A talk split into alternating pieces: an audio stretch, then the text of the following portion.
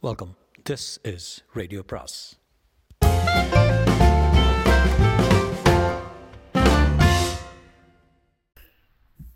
அனைவருக்கும் அன்பு வணக்கம். சு வெங்கடேசனின் வேள்பாரி பாகம் ஒன்று அத்தியாயம் ஐந்து. தனது நினைவில் இல்லாத ஒரு நாளை பற்றி கேள்விப்பட்ட கணத்திலிருந்து கபிலர் சற்றே அதிர்ந்து போயிருந்தார். நீலன் அவர் அருகில்தான் உட்கார்ந்திருந்தான். அவனிடம் பேச கபிலரின் மனம் விரும்பினாலும் அவரது எண்ணங்கள் முழுவதும் கை தவறிப்போன நினைவுகளுக்குத்தான் இருந்தன. நீலன் எழுந்தான். ஊர் பழையன் உங்களை பார்க்க வேண்டும் என சொல்லியிருந்தார். அவரை அழைத்து வருகிறேன் என்று சொல்லிச் சென்றான். ஊரின் மூத்த ஆணை பழையன் என்றும் பெண்ணை பழைச்சி என்றும் அழைப்பது வழக்கம். நினைவுகளில் மூழ்கி இருந்த கபிலர் தான் உட்கார்ந்திருக்கும் மரப்பலகையை விரலால் கீறிக்கொண்டிருந்தார் எவ்வளோ எவ்வளவு அகலமான பலகையாக இருக்கிறது இது என்ன மரம் என்று அதை உற்று பார்த்தார். அவரால் கண்டறிய முடியவில்லை. அந்த பெண் சிறு மூங்கில் கூடையில் நாவற்பழங்களை கொண்டு வந்து கொடுத்தாள். அதை வாங்கிக் கொண்ட கபிலர் இது என்ன மரம்? என்று கேட்டார். திரளி மரம் என்று சொன்னாள். திரளி மரம் இவ்வளவு அகலமாக இருக்குமா? இது நடுப்பாகம்தான். அடிப்பாகம் இன்னும் அகலமானது. எங்களது குடில் இருக்கிறது வந்து பார்க்கிறீர்களா? கபிலர் பதிலேதும் சொல்லவில்லை. திரளி மரம் பற்றிய பழம்பாடல் ஒன்று நினைவுக்கு வந்தது. தன் மனைவி உடனிருந்தாலும் அழகியை நேசிக்க எந்த ஆணும் தவறுவதில்லை. அதே போல சேர சோழ பாண்டிய வேந்தர்கள் மூவரும் தங்களுக்கு என தனித்த மரங்களை அரச சின்னங்களாக கொண்டிருந்தாலும் மூவருக்கும் பிடித்த மரமாக திரளி மரமே இருக்கிறது என்று சொல்கிறது அந்த பாடல். அதற்கு காரணம் யவன வணிகத்தின் திறவுகோலாக திரளி இருப்பதுதான் யவன நாட்டோடு வணிகத் தொடர்பு உருவாகி பல தலைமுறைகள் உருண்டோடுகிற இன்று அது உச்சத்தில் இருக்கிறது. இந்த வணிகத்தில் பெருஞ்செல்வமாக யவனர்கள் கருதுவது மிளகைத்தான். கருத்து சிறுத்த அந்த தானியத்துக்காக யவனர்கள் எந்த விலையும் கொடுக்க தயாராக இருக்கிறார்கள். தமிழ் நிலத்தின் துறைமுகங்களை நோக்கி யவன கப்பல்கள் இழுத்து வருவது மிளகுதான். பெரும் மதி பெரும் மதில் போல் கடலில் மிதந்து கொண்டிருக்கும் யவன கப்பல்களில் மிளகை ஏற்ற கரையிலிருந்து ஒற்றை அடிமரத்தாலான தோணியில் எடுத்து செல்வார்கள். அந்த தோணி திரளி மரத்தாலானது. துறைமுகங்களில் நிற்கும் திரளி மர தோணிகளை மிளகு வணிகத்தின் குறியீடாக மாறின. வணிகர்கள் கடலில் மிதக்கும் கப்பல்களை எண்ணுவதை விட கரையில் மிதக்கும் திரளி மரத்தோணிகளை எண்ணியே செல்வ செழிப்பை மதிப்பிடுகின்றனர். பெரும் பானையில் இருக்கும் உணவை அள்ளி போடும் அகப்பை கொண்டு அளவிடுவது போல. யவன வணிகர்களுக்கு இப்போது எல்லா கணக்குகளும் மிக தெளிவு. நூற்றாண்டுகளுக்கு மேலாக சிறந்து விளங்கும் இந்த வணிகத்தை அவர்கள் துல்லியமான கணக்குகளின் மூலமே அளவிட்டனர். தேர்ந்த மாலுமிகளால் செலுத்தப்படும் கப்பல்கள் எத்தனை நாட்களில் இங்கு வந்து அடையும் என்பதை கணித்துள்ளனர். திரளியை டிரோசி என்றே அவர்கள் உச்சரித்தனர். பெரிய ஆறு காவிரி வைகை என மூன்று ஆறுகளின் கழிமுகத்தில் இருந்த மூவேந்தர்களின் துறைமுகங்களில் எத்தனை டிரோசிகள் நிற்கின்றன என்று கணக்குகள் நைல் நதிக்கரை நகரத்தில் எழுதி பாதுகாக்கப்பட்டன. நீலக்கடலுக்கு அப்பால் விரிந்து கிடக்கும் நாடுகளை வணிகமே இணைத்தது. அதுவே வரலாற்றை உந்தி தள்ளியது. யவனர்கள் தங்களுக்கு தேவையான முத்தும் மிளகும் நவரத்தினங்களும் செழித்து கிடக்கும் பூமியாக தமிழ்நாட்டை கண்டனர். அழகின் பித்தர்கள் கூடி வாழும் செல்வ வளம்மிக்க நாடாக யவன தேசத்தை தமிழ் வணிகர்கள் அறிந்து வைத்திருந்தனர். இரு நாட்டு வணிகர்களும் அரசியல் சதுரங்கத்தில் முன்பின் காய்கள் நகர்வதற்கு காரணமாக இருந்தனர். வணிகமே வரலாற்றின் போக்கை தீர்மானிக்கிறது. இந்த கருத்தோடு தொடக்க காலத்தில் கபிலருக்கு உடன்பாடில்லை. ஆனால் கடந்த இருபது ஆண்டுகளாக தனது கண் முன்னால் நடக்கும் அரசியல் சூழ்ச்சிகளை அறிந்த பிறகு அவர் தனது கருத்தை மாற்றிக்கொண்டார். கடல் கடந்து நடக்கும் இந்த பெரும் வணிகம்தான் பேரரசுகளை விடாமல் இயக்குகிறது. அறுபது வயதை கடந்துவிட்ட குலசேகர பாண்டியனுக்கு தேரலை ஊற்றி கொடுக்க ஒரு கிளாசரீனா தேவைப்படுகிறார் கடற்பயணத்தின் தொலைவும் கப்பல்களில் ஏற்றப்படும் பொருட்களின் பெருக்கெடுப்பும் லாபமும் கணக்குகளால் கண்டறியப்பட்டபடி இருக்க வணிகமும் கணிதமும் பேரரசுகளின் இரு கண்களாயின. மழை கொட்டி முடித்த ஒரு நண்பகல் நேரத்தில் கொற்கை துறையில் நின்ற கபிலர் கொந்தளிக்கும் கடல் அலையை பார்த்து கொண்டிருந்தார். அப்போது அவரை கடந்து போனவன் போன யவன வணிகர்கள் ட்ரேசியை ட்ரோசியை பற்றிய பேசியபடியே சென்றனர். திரளியை யவனவர்கள் இப்படித்தான் உச்சரிக்கின்றனர் என்பதை கபிலர் அன்றுதான் கேட்டறிந்தார். பெரும் வணிகத்தின் திறவுகோலாக இருக்கும் திரளி இங்கு படுத்துறங்கும் பலகையாக கிடக்கிறது. அதுவும் இவ்வளவு அகலமான திரளி மரம் செல்வத்தின் பெரும் குறு குறியீடல்லவா? எண்ணங்கள் எங்கெங்கோ ஓடியபடி இருக்க விரல் நகத்தால் திரளி மரத்தின் மீது அழுத்தி கோடு போட முயன்று கொண்டிருந்தார் கபிலர். அப்போது நீலன் ஊர் பழையனை அழைத்து வந்தான். அவரது உயரமே கபிலரை வியப்பில் ஆழ்த்தியது. சுருங்கி மடிந்திருக்கும் தோல்தான் முதுமையை சொன்னது. மற்றபடி நெடும் உயரம் கொண்ட அந்த மனிதரின் கையெலும்புகள் உருட்டு கட்டைகள் போல இருந்தன.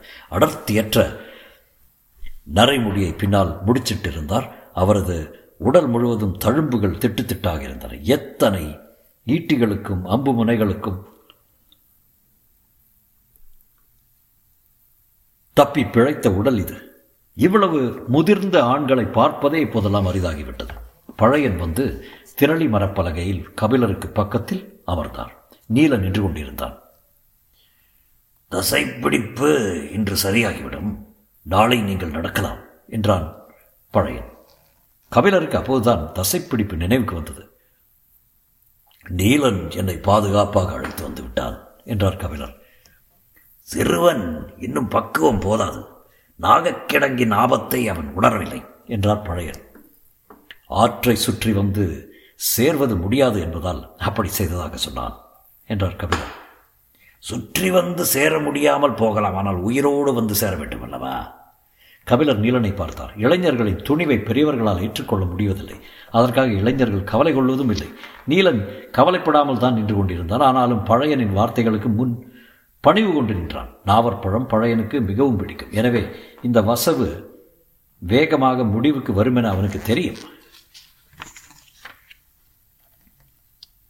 ஏன் பழத்தை எடுக்காமல் இருக்கிறீர்கள்? எடுத்து உண்ணுங்கள். என்று கபிலருக்கு அருகில் கூடை நகர்த்தினார் பழையன். கூடையில் இருப்பது காட்டில் பல்வேறு நாவல் மரங்களில் இருந்து பறித்த பழங்கள். ஒவ்வொரு நாவற் பழத்துக்கும் ஒவ்வொரு வகையான சுவை உண்டு எந்த நாவற்பழத்தை முதலில் எடுத்து உண்ண வேண்டும்? என்பதிலிருந்து தொடங்குகிறது காடு பற்றிய அறிவு. புதிதாக எவராவது வந்தால் அவர்களுக்கு கூடை நிறைய நாவற்பழத்தை தருவது விருந்தோம்பல் மட்டுமல்ல காடு பற்றிய அவர்களது அறிதலை அளத்தலும் தான். எடுத்து உண்ணுங்கள் என்று பழையன் கூடையை கபிலரிடம் தள்ளிய போது கபிலர் முதற் பழத்தை எடுத்து வாயில் போட்டார். அதிலிருந்தே தெரிந்துவிட்டது காடு பற்றி அவருக்கு எதுவும் தெரியாது என்று. காடற்ற மனிதனை காட்டுக்குள் அழைத்து வந்திருக்கிறாய் என்று நீலனை முறைப்பதைப் போல் பார்த்தா இருந்தது பழையனின் பார்வை. சரி இனி நாம் விளையாட வேண்டியதுதான் என்று முடிவு செய்தார் பழையன். நீலனின் கண்கள் அவர் தேர்ந்தெடுக்கப் போகும் பழத்தின் மீது இருந்தது. அவர் உட்கார்ந்த கணத்தில் தனக்காக பழத்தை தேர்வு செய்திருப்பார் என நீலனுக்கு தெரியும். ஆனாலும் அவர் இன்றைய விளையாட்டை எதில் இருந்து தொடங்கப் போகிறார் என்பதை அறிய ஆவலோடு இருந்தான். ஆனால் கண்ணிமைக்கும் நேரத்தில் பழையன் முதற் பழத்தை எடுத்து வாயில் போட்டுவிட்டார். நீலனால் அவர் எந்த பழத்தை எடுத்து வாயில் போட்டார் என்பதை கவனிக்க முடியவில்லை. கபிலரின் கண்களும் பழையனின் விரல்களின் மீது தான் இருந்தன.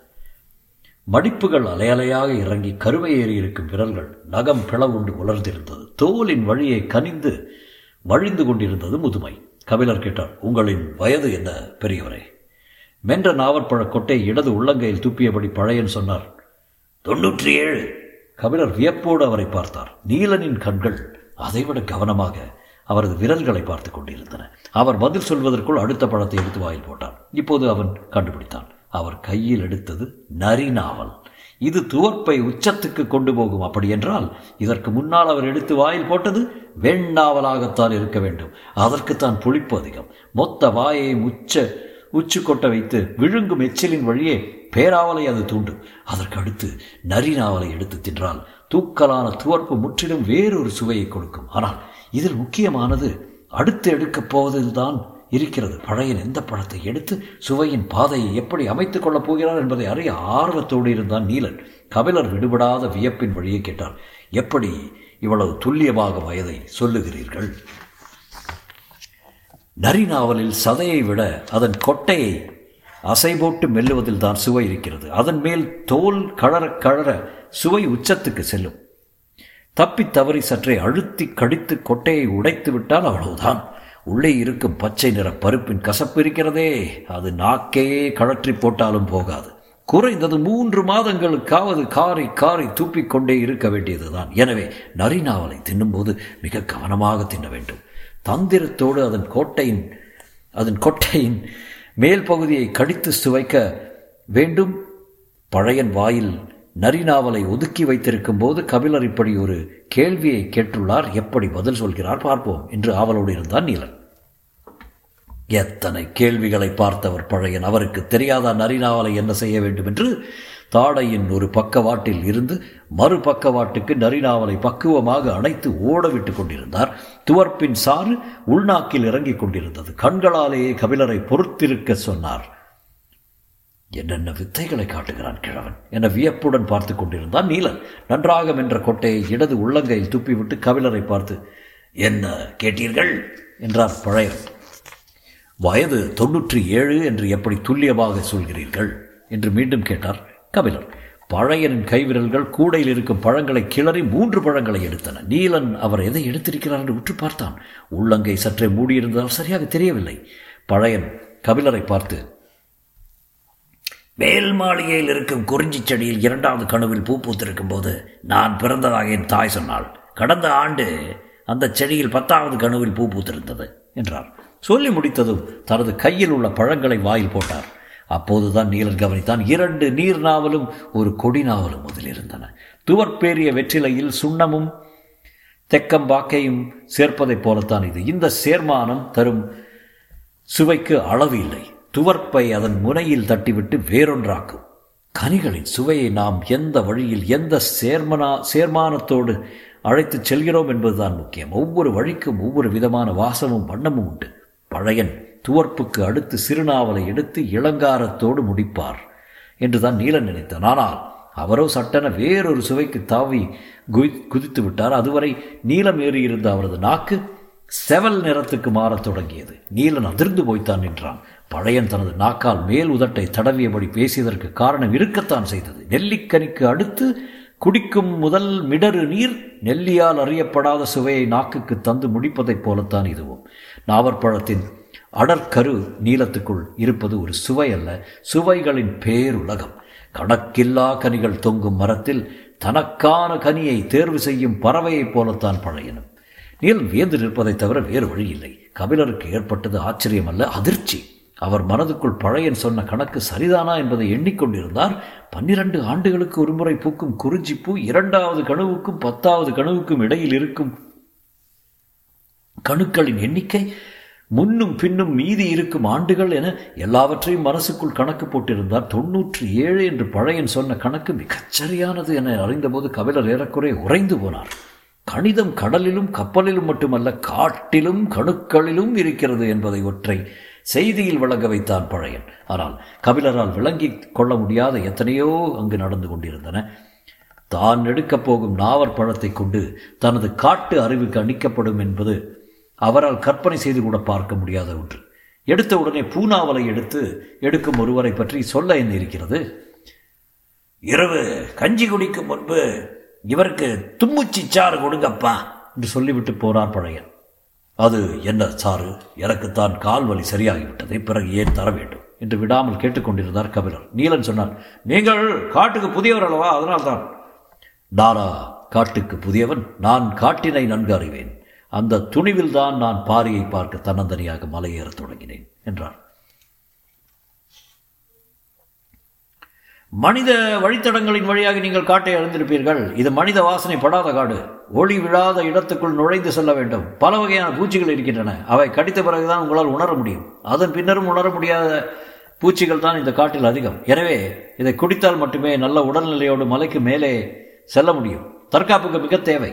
நீளம் சொல்லிவிட்டு போன சிறிது நேரத்தில் அந்த பெண் சிறு குவளையில் சாறு கொண்டு வந்து அதை குடிக்கும்போதுதான் கபிலருக்கு தோன்றியது. மூவேந்தர்களாலும் பாரியை நெருங்க முடியாது என்று பாணர்கள் மீண்டும் மீண்டும் பாடுவதன் பொருள். தொடரும்.